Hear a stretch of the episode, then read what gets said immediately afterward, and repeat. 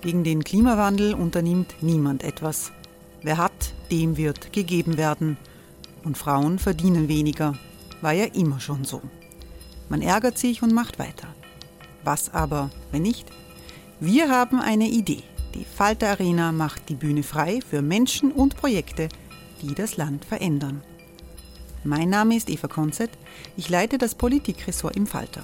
Und am Sonntag, den 26. Mai, veranstalten wir im Wiener Stadtsaal die nächste Falter Arena.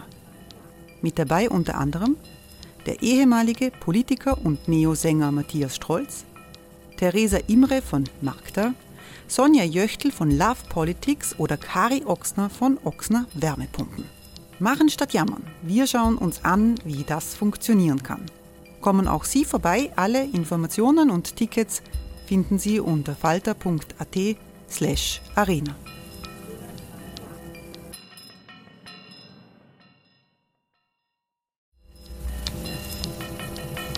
slash arena. Falter-Podcasts werden durch Werbung unterstützt. Das hilft bei der Finanzierung unseres journalistischen Angebots.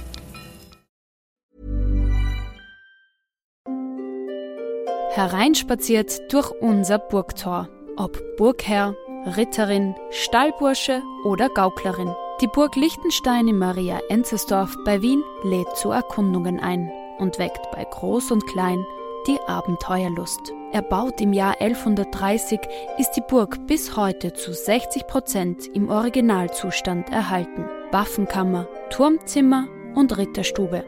Die Stammburg der Fürstenfamilie von und zu Liechtenstein bietet Einblicke in das Leben im Mittelalter. Besuchen Sie uns jetzt in der Erlebniswelt Burg Liechtenstein. Jeden Sonntag mit eigener Kinderführung. www.burgliechtenstein.eu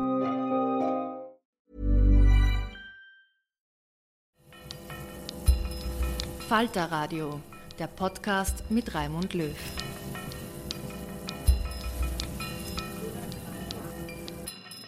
Sehr herzlich willkommen, meine Damen und Herren, im Falter Radio. Der russische Angriffskrieg gegen die Ukraine überschattet 2022 viele Annahmen über ein friedliches Europa, trotz all der Spannungen und der Gegensätze sind seit dem 24.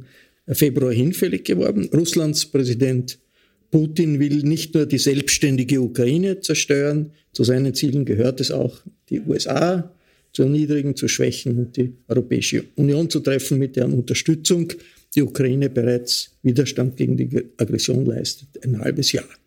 Wir besprechen heute, was diese dramatischen Veränderungen für die Europäische Union bedeuten und ob die EU gerüstet ist für die Herausforderungen, die diesen Herbst und darüber hinaus bevorstehen. Unser Gesprächspartner ist der EU-Experte Stefan Lehne. Guten Tag. Guten Tag. Stefan Lehne ist Mitarbeiter des amerikanischen Thinktanks Carnegie Europe. Er war viele Jahre Spitzendiplomat in Brüssel, genauso wie in Wien. Mit mir gemeinsam wird dieses Gespräch Margareta Kopeinik führen. Hallo.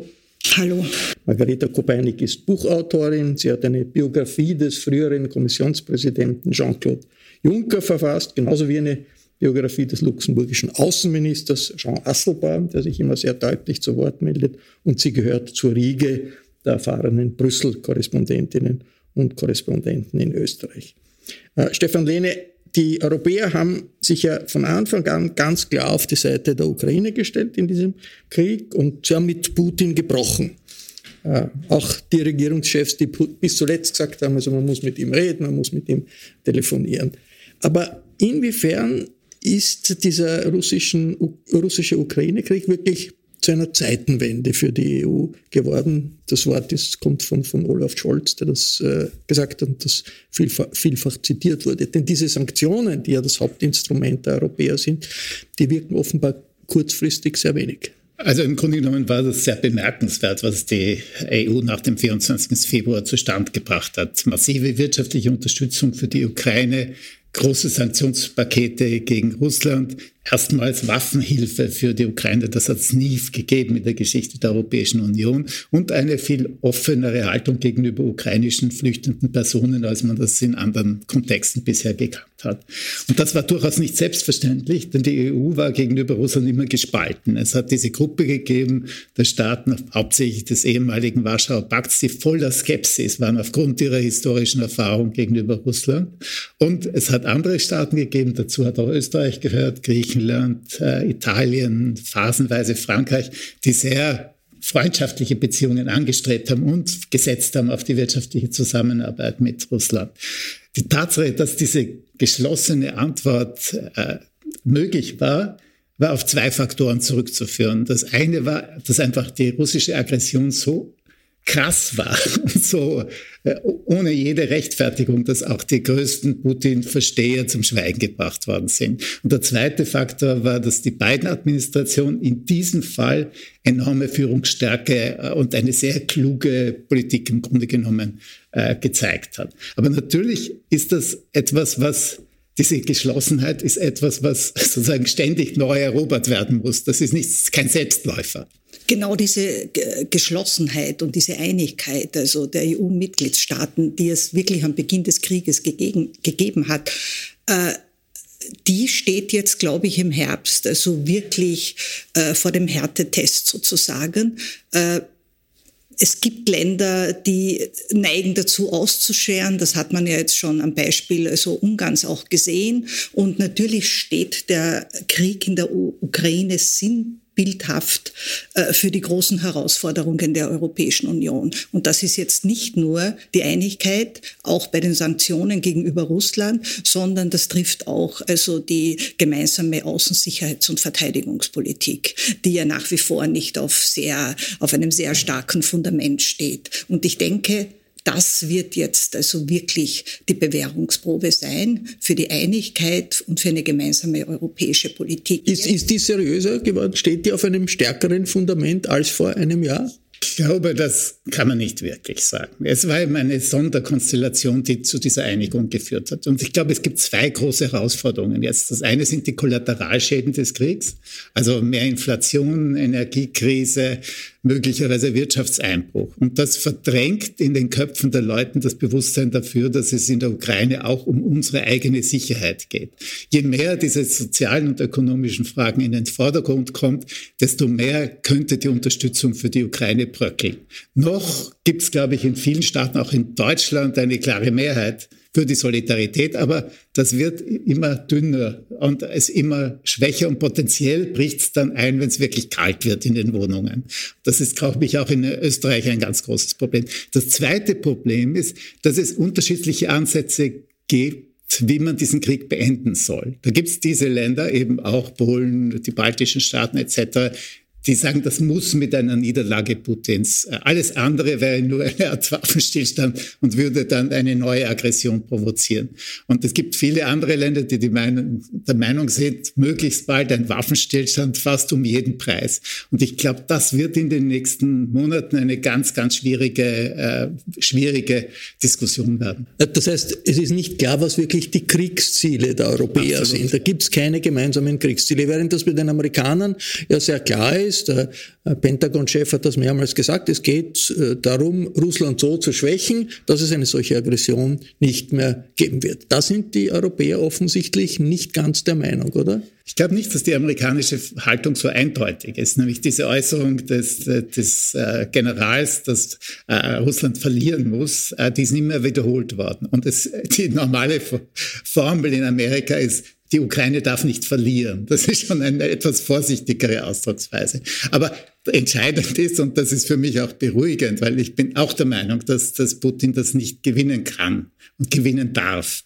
Äh, entscheidend ist die amerikanische Haltung. Ich glaube, letztlich werden die Europäer sich sehr schwer tun, da wird es unterschiedliche Haltungen geben, aber im Augenblick ist doch der Führungs, die Führungsstärke der USA groß genug, dass sie äh, gemeinsam natürlich mit der Ukraine also dieses Szenario für die Beendigung des Krieges ganz wesentlich mitgestalten kann. Und tendenziell ist die sicher, sind Sie sicher der Meinung, dass äh, das nicht mit einem Erfolg Putins enden darf. Wie entscheidend ist die Frage der Waffenlieferungen für diese Positionierung? Ich lese, dass äh, die Ukrainer sagen, seit Juli im Wesentlichen gibt es keine relevanten Waffenlieferungen mehr aus den großen europäischen Staaten, von den Amerikanern schon, von den Briten schon, aber nicht von den Deutschen, Franzosen, anderen.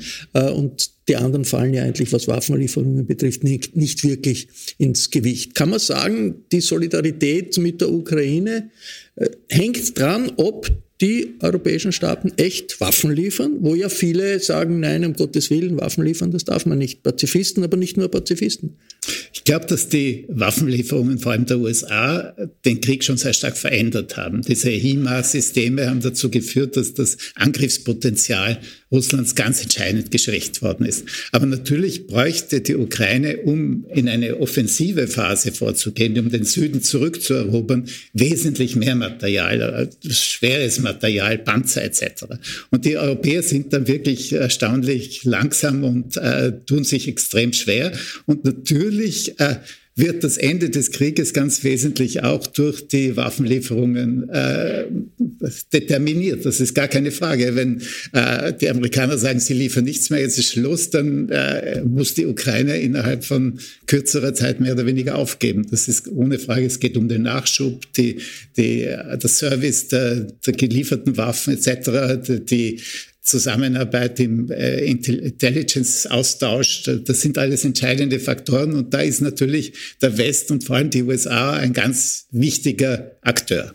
Die äh, europäische Politik äh, gegenüber Russland, also wird ja auch äh, irgendwie bestimmt durch äh, oder wurde bestimmt durch eine bestimmte Mehrdeutigkeit ständig, ja, und die ist ja noch nicht vorbei, wie Sie gesagt haben.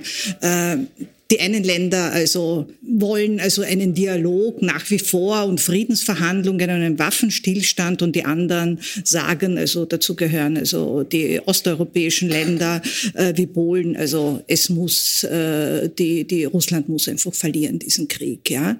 Es ist natürlich eine Zäsur schon in der Europäischen Union, dass erstens einmal Waffen geliefert werden, dass die Europäische Kommission aus einem bestimmten Topf also auch Geld äh, für Waffen, Waffensysteme Systeme für Ausrüstung zur Verfügung stellt. Also wenn die Zahl noch stimmt, so bis Juli äh, waren das 2,5 Milliarden äh, Euro die aus einem Topf kommen, der auch zufällig europäische Friedensfazilität heißt und bis zum Jahr 2027 5,7 Milliarden Euro äh, enthält und dafür genützt wird, um die Streitkräfte in den Partnerländern äh, eben zu stärken. Und da ist auch österreichisches Geld drinnen. Und da ist auch österreichisches Geld drinnen, also, äh, also Stichwort Neutralität. Ja. Ähm, Wobei man sagen muss, also, dass Deutschland rund ein Viertel als größtes Land natürlich der EU äh, rund ein Viertel dieser Summe aufbringt. Ich weiß es nicht. Äh, ob, äh, ob äh, das eine gute Methode ist, äh, also so wieder den Versuch zu machen, äh, zu reden mit den Russen, äh, mit, äh, mit Putin. Wir kennen seine Politik jetzt schon sehr lange, äh, ist einfach, glaube ich, also keine Verhandlung zu führen und kein Staat zu machen und kein Abkommen oder was immer zu erzielen. Also er hat 2005 in seiner Rede an die Nation schon ganz klar gesagt, also was ihm vorschwebt und das haben zwar Historiker und Wissenschaftler und kritische Journalisten immer aufgezeigt, aber viele europäische Politiker doch nicht ganz wahrgenommen. Also was macht man mit Diesen, einer revanchistischen Atommacht in der Nachbarschaft? Ja, ja, er hat 2005 gesagt, der Zusammenbruch der Sowjet Sowjetunion ist die größte geopolitische Katastrophe des 20. Jahrhunderts. Ich habe mir jetzt diese Rede einmal äh, durchgelesen und auch kritische Analysen zu dieser Rede und da hat er ganz genau aufgezeigt, äh, wie er äh, er hat das äh, russische Ausländer bezeichnet, also Russen, die früher halt in den ehemaligen Sowjetrepubliken gelebt haben und hat an die appelliert, hat ihnen erzählt, wie schlecht es ihnen geht etc. Und er möchte sie zurückholen, ja, und hat dann natürlich dann so einen hybriden Mix aus äh, Sowjetnostalgie, Orthodoxie und Nationalismus gepredigt. Also was macht man mit einem solchen Nachbarn? Ja, ich glaube, der Westen hat geschlafen sehr lange Zeit. Also zumindest seit 2014 hätte man die Politik ändern sollen, die Abhängigkeiten abbauen sollen und eine konfrontative Linie einschlagen sollen.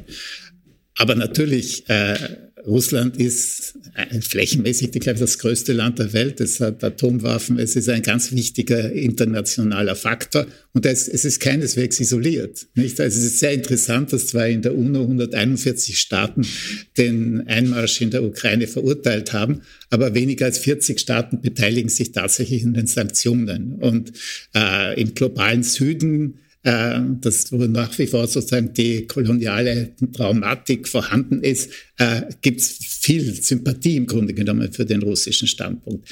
Ich glaube nicht, dass man äh, auf die völlige Isolation Russlands setzen kann. Das wird nicht klappen. Das ist einfach zu wichtig. Äh, und man darf auch nicht Verhandlungen völlig abschreiben. Also zum Beispiel die Verhandlungen, die über die Türkei geführt werden, äh, mit der türkischen, äh, mit der UNO-Beteiligung über die äh, Getreideexporte, die waren ja recht erfolgreich. Äh, und da gibt's auch verschiedene, jetzt geht's drum zum Beispiel über das äh, AKW, äh, das jetzt von den Russen übernommen ist, ob man da irgendeine Sicherheitszone bilden könnte. Also solche partiellen Einigungen sind durchaus sinnvoll und nützlich. Und natürlich in irgendeiner in einer bestimmten Phase werden Verhandlungen wichtig sein, um den aktuellen Kriegszustand zu beendigen. Und das wird vermutlich sein, wenn beide Seiten wirklich erschöpft sind und nicht mehr weiter können. Äh, ich glaube nicht, dass Russland in der Lage ist, große Teile der Ukraine heute noch zu erobern. Und umgekehrt glaube ich persönlich nicht, dass es die Ukraine schaffen wird, äh, die russischen Truppen völlig aus dem Staatsgebiet, einschließlich Donbass, einschließlich Krim zu vertreiben. Also irgendwann kommt dann der Punkt, äh, wo die Erschöpfung so groß ist, dass man irgendeine Beendigung zumindest ich glaube, es wird keine Friedenslösung sein, aber eine Art Waffenstillstand erreichen wird. Und das wird natürlich über Verhandlungen laufen. Und äh, wann das der Fall sein wird, wird determiniert durch das Kriegsgeschehen, aber auch sehr stark durch die Sanktionen. Die wirken natürlich, die wirken ganz massiv. Es ist die industrielle Produktion massiv eingebrochen in Russland. Äh, das äh, Bruttonationalprodukt geht jetzt zurück um sechs Prozent in dem Jahr, aber im nächsten Jahr noch viel mehr. Sie können keine Autos produzieren.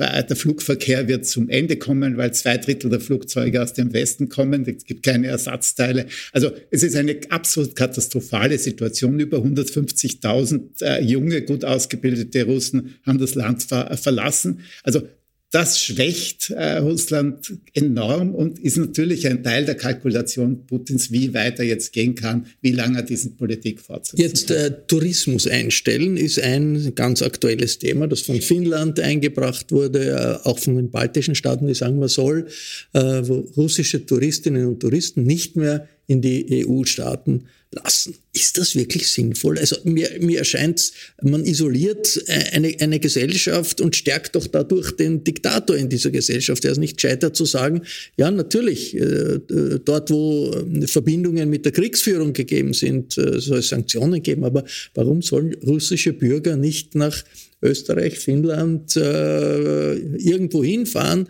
äh, nach Europa. Wir müssen doch letztlich äh, darauf setzen, dass es in Russland selber eine, eine, eine Veränderung gibt. Das erschwert man doch, wenn man sagt, wir Russ wollen keine Russen nur deshalb nicht, weil sie russische Staatsbürger sind. Das sehe ich genauso. Das ist eine Diskriminierung der Bevölkerung. Das trifft nicht das Regime in erster Linie. Das Regime kann man treffen mit Sanktionen, mit Listen von Oligarchen etc. Aber das ist völlig kontraproduktiv. Die meisten Russen, die jetzt emigriert sind, sind äh, in Istanbul, in Georgien, sie sind teilweise in Serbien. Es wäre durchaus auch nützlich und sinnvoll, wenn sie in Berlin und in Wien wären, weil das sozusagen, das sind die modernen, westlich orientierten Russen, die man unterstützen sollte. Wenn man denen den Ausweg äh, blockiert, ist das völlig kontraproduktiv. Ja, Österreich ist äh, gegen diese, diese Einschränkung und die Kommission auch, aber diese Debatte wird natürlich weitergehen.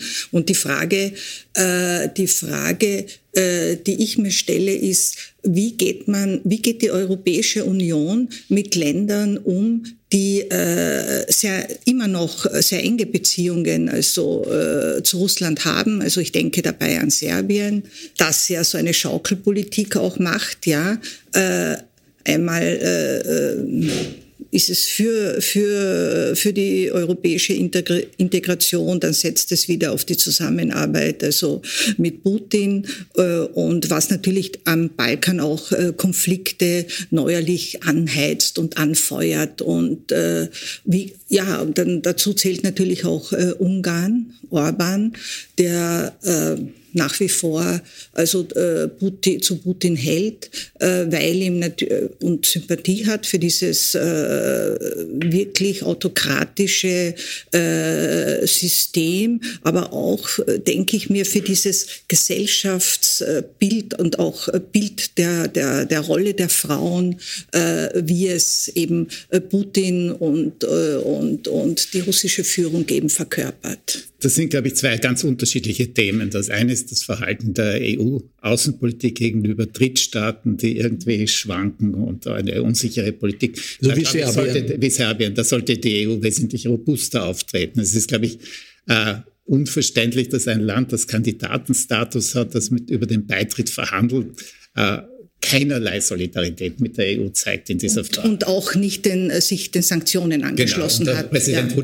Ist sich dessen bewusst und jammert und jammert und sagt, wie entsetzlich schlecht und schwierig seine Situation ist. Und letztlich wird er vermutlich schrittweise sich in Richtung Sanktionierung Russlands bewegen, weil ihm einfach nichts anderes übrig bleibt. Aber die EU könnte da wesentlich robuster auftreten. Das andere Problem, Ungarn, äh, ist ein anderes, weil EU, Ungarn eben Mitglied der Europäischen Union ist. Und hier ist nun einmal Tatsache, die EU-Außenpolitik beruht auf, Einstimmigkeit. Äh, wegen der Pro-Putin-Linie Orbans äh, kann man Ungarn unmöglich sanktionieren. Da gibt es ein paar andere Gründe, nämlich die Rechtsstaatlichkeit und das illiberale Regime. Da gibt es jetzt neue Instrumente der Europäischen Union, vor allem die, die Konditionalität für Rechtsstaatlichkeit. Die sind aber extrem schwierig und teilweise schwerfällig. Und die EU tut sich ungeheuer schwer damit, weil letztlich das ganze System auf der täglichen Zusammenarbeit aller 27 Staaten beruht. Und da ein Land plötzlich da sozusagen zu isolieren und an den Rand zu drängen, ist einfach extrem schwierig und gefährlich, weil äh, Ungarn nach wie vor die Möglichkeit hat, aufgrund der Einstimmigkeit alles Mögliche zu blockieren, was es gibt. Die positive äh, Dimension ist, dass Ungarn wesentlich isolierter ist, als es je war. Also aufgrund der Haltung zu Russland. Früher waren die Visegrad-Staaten äh, im Grunde genommen solidarisch mit Budapest. Heute sind sie praktisch weg von der Bühne. Das ist auch für Österreich fein, weil es natürlich mit Tschechien und der Slowakei jetzt viel mehr machen kann, was früher nicht der Fall war. Also äh, Ungarn ist in diesem Punkt sehr isoliert. Orban ist ein extrem intelligenter Politiker, der wird schon sozusagen rumlavieren. Und, aber letztlich ist Ungarn ein Riesenproblem für die EU, möglicherweise nach dem letzten Wahlsieg noch für viele Jahre. Cool fact a crocodile can't stick out its tongue. Also, you can get health insurance for a month or just under a year in some states. United Healthcare short term insurance plans, underwritten by Golden Rule Insurance Company, offer flexible, budget friendly coverage for you. Learn more at uh1.com. Mhm. Ja, aber er hat ja auch dieses Bündnis der Visegrad-Staaten quasi zerstört. Das äh, ja. existiert nicht mehr. Aber trotzdem, als europäische Bürgerin bin ich der Meinung, äh, dass man äh, viel härter vorgehen müsste, weil es einfach ein schlechtes Beispiel ist. Also weil Orban vorzeigt, na ja, man kann ja doch, äh, es gibt die nationale Vetokarte, man kann doch machen und so weiter, was man will. Dann gibt er wieder ein bisschen nach. Das schwächt, finde ich, die, äh, äh die, die, diese europäische äh, Identität einfach auch der Bürger, wenn es, wenn man so ein äh, Mitglied in der Union hat, das sich nicht an Regeln hält, nicht an Rechtsstaatlichkeit. Nein, nein, aber in der Außenpolitik hält es sich an Regeln. Nicht? Die Regel ist die Einstimmigkeit. Und im Grunde genommen hat, äh, hat Orban alle, Veto, Sanktionen. alle Sanktionsbeschlüsse ja. mitgetragen. Er hat Schwierigkeiten gemacht, äh, besonders beim letzten, äh, beim Ölembargo und äh, hat durchgesetzt, dass der Patriarch von Moskau nicht auf die Liste kommt. Aber er hält sich an die Regeln und in dem Punkt kann man gegen ihn nicht vorgehen. Es gibt viele andere Gründe und es gibt Mittel, äh, gegen das Regime vorzugehen. Sie haben auf dem großen Wiederaufbaufonds, äh, wo Ungarn, glaube ich, an die acht Milliarden äh, kassieren sollte über die nächsten Jahre. Das ist blockiert, eben wegen dieser Probleme. Aber in der Außenpolitik kann man ihm nicht vorwerfen, dass er sich nicht an die Regeln hält, weil die Regeln sind eben so, wie sie sind. Wie groß ist die Gefahr jetzt in dieser äh, Situation voller Anspannungen auf allen Ebenen, dass es wirklich tiefe Verwerfungen gibt in der Europäischen Union. Ungarn ist ein Extremfall, aber wir haben auch Polen, das zwar gegen Russland äh, ganz, ganz engagiert ist, aber die jetzige polnische Führung sagt, dass die ganze EU ist ein, äh, ein deutsches Reich, ein erweitertes deutsches Reich, eine deutsch-französische Diktatur, äh, eine Wortwahl, die, die eigentlich nicht nur eine Wortwahl ist, sondern eine, eine Kriegserklärung an das vereinte Europa. Wir haben äh, vielleicht in ein paar Wochen eine italienische italienische Rechtsaußenregierung, die zwar jetzt sagt, nein, nein, wir sind äh, ganz brav, werden ganz brav sein und, und nicht auf Konfrontation gehen, aber ist man jetzt nicht in einer Phase, früher hat man gesagt, es gibt die Gegensätze Nord-Süd, die sparsame Nordstaaten und die Südstaaten, die unter der Sparsamkeit leiden. Jetzt gibt es das nach wie vor, aber es gibt auch Ost-West und es gibt offensichtlich eine Tendenz, all das Grundlegende in Frage zu stellen, was äh, in der europäischen, was die Grundlage der Europäischen Union ist. Ist das nicht auch eine neue Phase einfach der, auch der Krise jetzt in der EU wegen all dieser vielen Herausforderungen, die gleichzeitig auf uns zukommen? Ich glaube nicht, dass es eine Ost-West-Krise in der EU gibt, sondern es gibt Polen und Ungarn. Es gibt Schwächen der Rechtsstaatlichkeit und der Demokratie in Bulgarien, Rumänien und in einer Reihe von anderen Ländern. Aber die beiden sind ein Sonderproblem. Die Rechtsstaatlichkeit, der Abbau der Unabhängigkeit der Justiz, der Einschneidung, der Beschneidung der Medienfreiheit, das sind die beiden, beiden Länder. Und wie gesagt, es gibt jetzt Instrumente, dagegen vorzugehen. Äh, Polen hat jetzt ein paar Monate so getan, als würde es einlenken. Jetzt hat man wieder eine schwierigere Phase. Aber diese Instrumente sind recht stark im Grunde genommen. Äh, eben, es sind, geht um zig Milliarden äh, Euro Unterstützung. Das brauchen diese Länder. Das sind Prozentpunkte des GDP. das ist ganz, ganz entscheidend. Äh, letztlich eine nachhaltige Lösung kann es erst durch demokratischen Wandel in diesen Ländern geben. Also in Ungarn müssen wir jetzt warten. In Polen gibt es äh, Wahlen, glaube ich, im, im nächsten Jahr. Äh, da gibt es durchaus Chancen, dass sich die Dinge ändern. Aber man darf nicht glauben, dass das ein Ost-West-Gegensatz ist, weil äh, die, äh, die Staaten, die 2004 und 2007 beigetreten sind, sind extrem unterschiedlich. Und ein Großteil von ihnen äh, ist völlig im europäischen Mainstream. Also ich glaube nicht, dass man da sehr aufpassen muss, die nicht alles sozusagen in, in, äh, gleich äh, zu, zu, wegzuschieben als, als, als Problemmitglieder. Äh, also jetzt abgesehen von diesen äh, äh, individuellen äh, Fällen, also Polen, Ungarn, möglicherweise bald auch Italien, wo man nicht weiß, wie, de, wie sich das dann wirklich entwickeln wird, äh, gibt es schon ein Problem, nämlich äh, die Verfasstheit der Europäischen Union. Und äh, nach der äh, letzten Reform also und des, und, äh, des Lissabon-Vertrages, der seit 2009 in Kraft ist, äh, gibt es also keine äh, wirklichen äh, Reformbemühungen mehr, um das nationale Veto in bestimmten Bereichen wegzubekommen und mit einer Mehrheit also entscheiden zu können.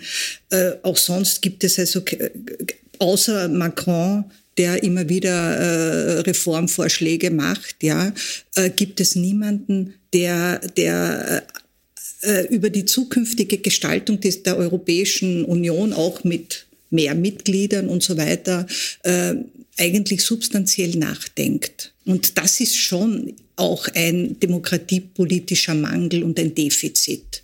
Ich glaube, dass es zwei Arten gibt für die Europäische Union, wie sie sich weiterentwickelt. Das eine ist über Vertragsänderungen. Und das war eben die herrschende Methode in den ersten fünf Jahrzehnten. Da hat es viele große Maastricht, Amsterdam, Lissabon etc. Vertrags, Verträge gegeben, die das Ganze weiterentwickeln. Das, das ist der Weg, den das Europäische Parlament gehen will. Und jetzt hat es die Zukunftskonferenz gegeben äh, im letzten Jahr und da gibt es einen ganzen Katalog von Vorschlägen auch für Vertragsänderungen und das Europäische Parlament pocht jetzt darauf, dass ein Konvent einberufen wird, um den Vertrag weiterzuentwickeln.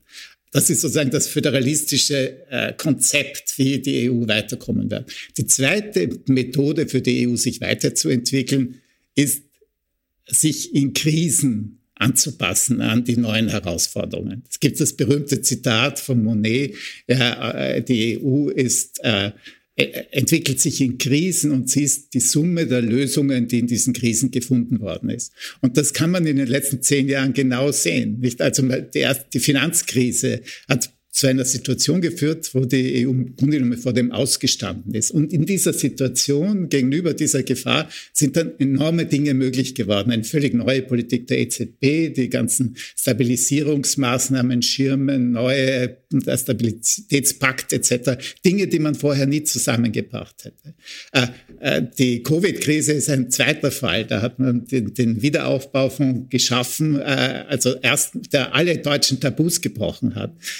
750 Milliarden Euro wurden auf dem Markt aufgenommen von der Kommission und über Direktzahlungen, nicht über Anleihen an die Staaten verteilt. Also auch ein, ein Teil, eine Reaktion auf Krisen. Und bis zum Wissen kann man auch die Ukraine-Krise so sehen. Man kann äh, sagen, dass Waffenlieferungen, das war wirklich ein Tabubruch, das ist eine völlig neue Situation, äh, die man geschafft hat in der Krise, die man nicht geschafft hat in der Krise. Und natürlich werden eine ganze Menge riesiger Krisen auf uns zukommen.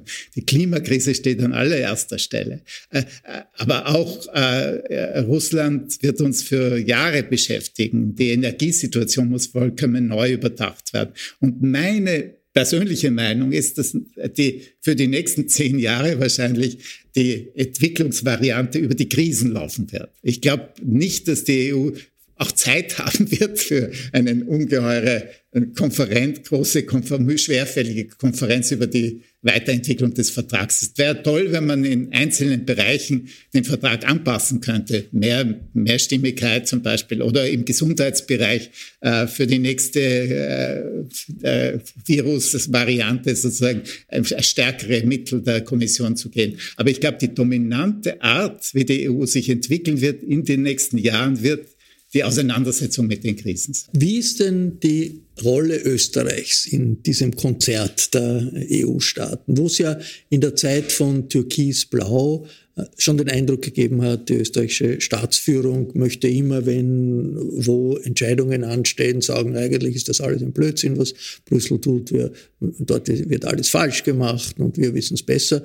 Äh, das ist seit dem Abgang von, von Sebastian Kurz nicht mehr der Fall. Aber die österreichische EU-Politik ist eher still geworden. Ist das ein richtiger Eindruck? Wie wird das in Brüssel aufgenommen? Also ich glaube, das stimmt absolut. Der Befund äh, Türkis-Grün, äh, Türk, vor allem die, die, die äh, Türkis-FPÖ-Regierung hat hineingeschrieben, wir wollen weniger, aber besser machen. Also es war eine starke EU-skeptische Variante äh, da bei Kurz. Äh, und natürlich bei der FPÖ ohnehin. Das hat sich mit der, in der neuen Regierung geändert. Ich glaube, in den meisten Fragen ist, die, ist Österreich im Mainstream, äh, schafft keine großen Probleme, äh, schwimmt mit, aber äh, wird selten initiativ und äh, ist sicher nicht ein ein sehr potenter Spieler in Brüssel, aber es ist äh, im Grunde genommen ein, ein, durchaus konstruktives Verhalten zu sehen. Und zum Beispiel in der Ukraine-Frage, in der Sicherheitspolitik, das war schon äh, bemerkenswert, dass man diesen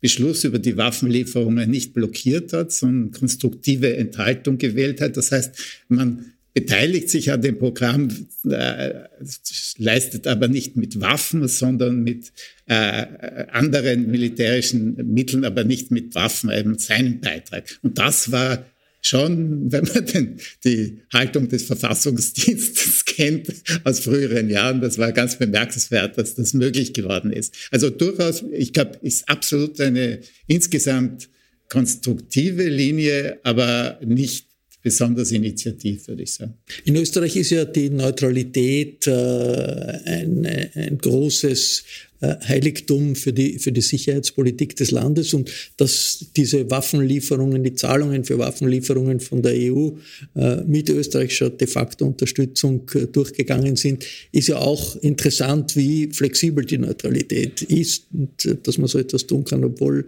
alle sagen, also an der Neutralität darf man ja nicht äh, rütteln.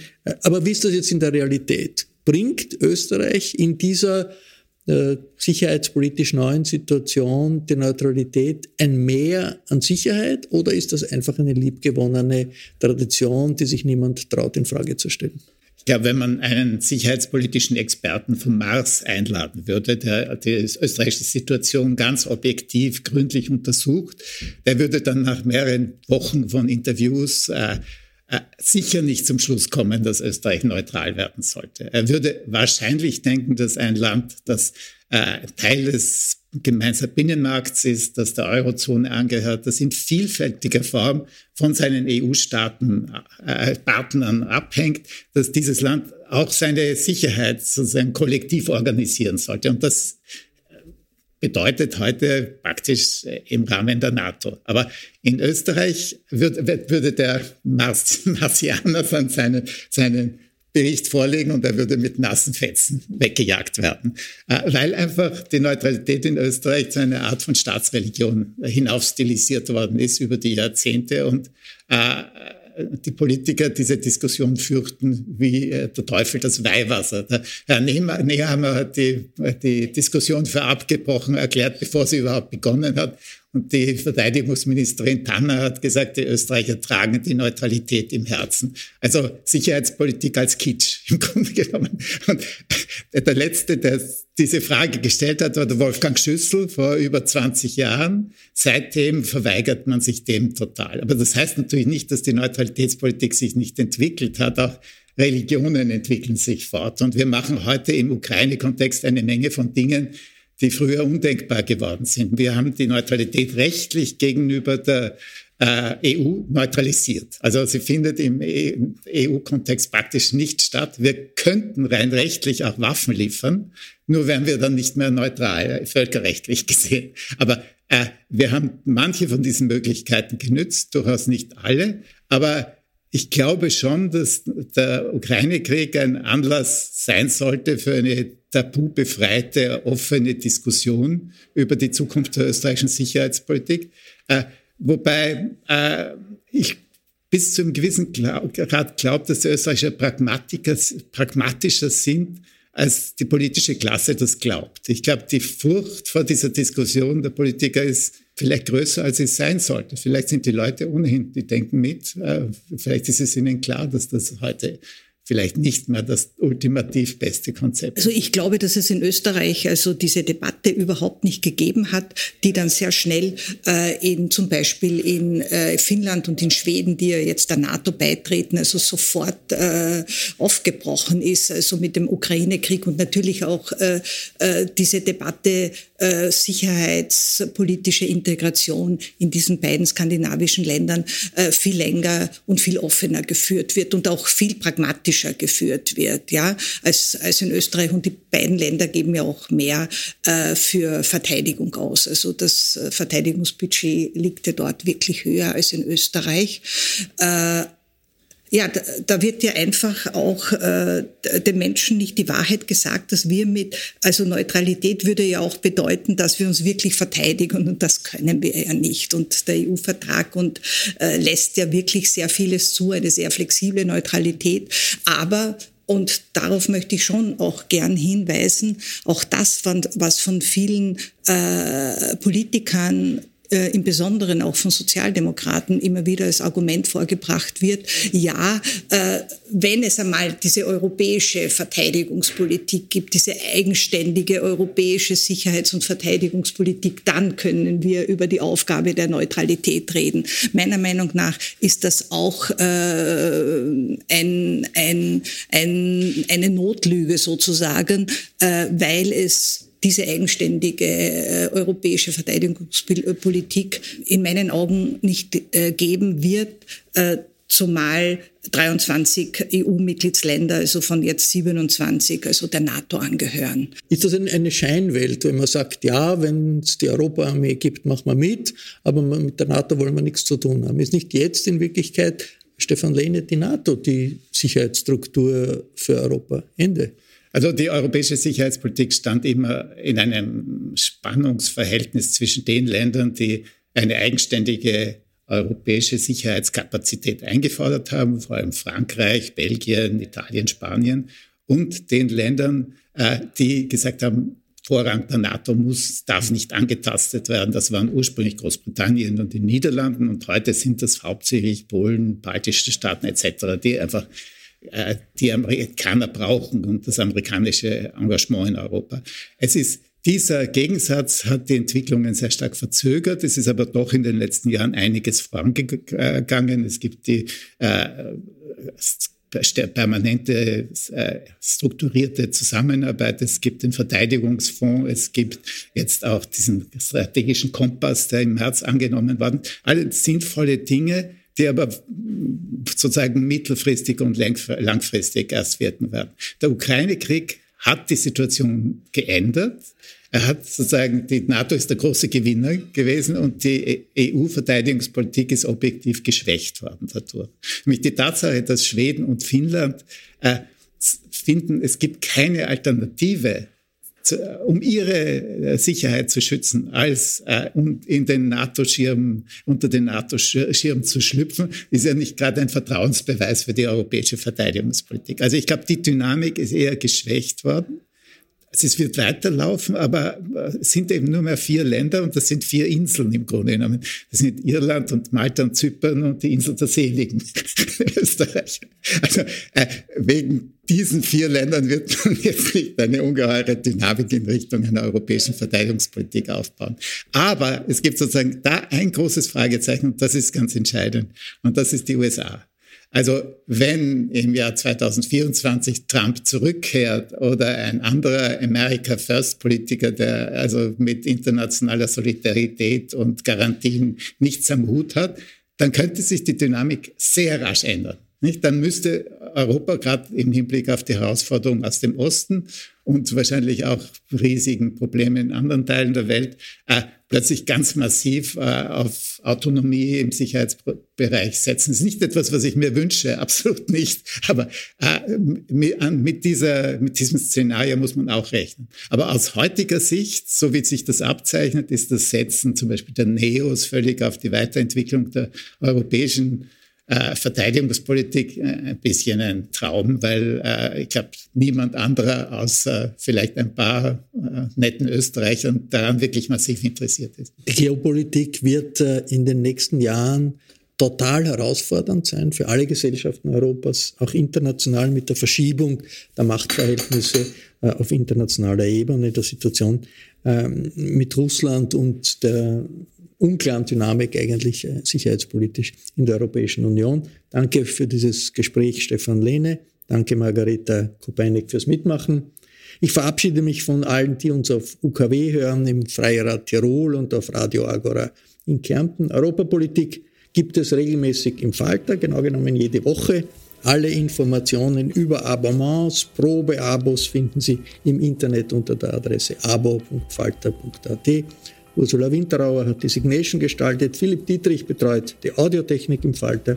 Ich verabschiede mich bis zur nächsten Folge.